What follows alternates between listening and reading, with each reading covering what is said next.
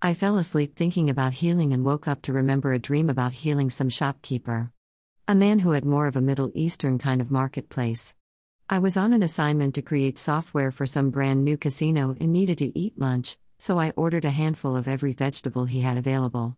I remember regretting that as he turned to his fungus and heaped that in, as well. I was trying to convince him to go somewhere cold for a few months to become hardier. I thought it would improve his health, which was very much waning. He was intending to close down for the day after my order was fulfilled. I haven't launched myself as a healer yet in my local market. I haven't done anything local to note except make many choices that were not my own. God has informed me that we are living the future.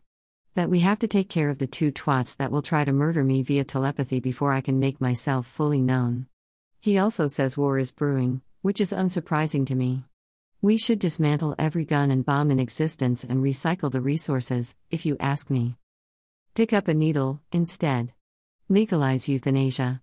I promise it'll make the wars stop. We have been preparing our content for podcasts and YouTube videos alike now, monologuing like comedians slash entertainers for hours. We intend to release things daily once we begin.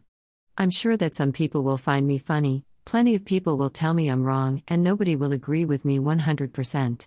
As long as we can agree to disagree and you decide that your reality and perception thereof overrides mine, then we should be able to get along. However, if you choose the opposite, the angels of mercy are awaiting you. I'm not sure I'd associate mercy with them myself. But that's their collective name no matter what I think. We will begin by reading Revelations. God read this out loud to me several times last year.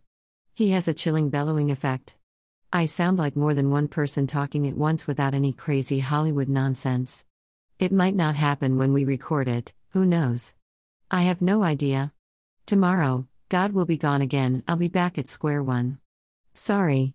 Start over now. Whoever dreamt up that game is a jerk. Any game that doesn't involve strategy is a waste of time. I remember when I was in the mental ward a while back. Was it three years ago now? When this all first started happening to me. I met a psychopathic bitch there. She took what we said in group therapy and turned it against me for fun just because she said she was into master strategy, and I agreed with her as that is one of my core strengths. Apparently, that meant meth head Barbie should invite me to eat lunch with her, treat me like garbage, and tell me that I can't be crying because I just ate chocolate, which I was allergic to, but it was all they would give me despite my ticket clearly declaring a chocolate allergy. I gave all the other fuck ups away to the other inmates. It ought to be criminal for a hospital to serve you what you're allergic to.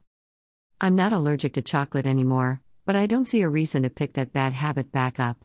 That's right, folks. I'm curing myself of my allergies. All except one. Because nobody can eat tomato.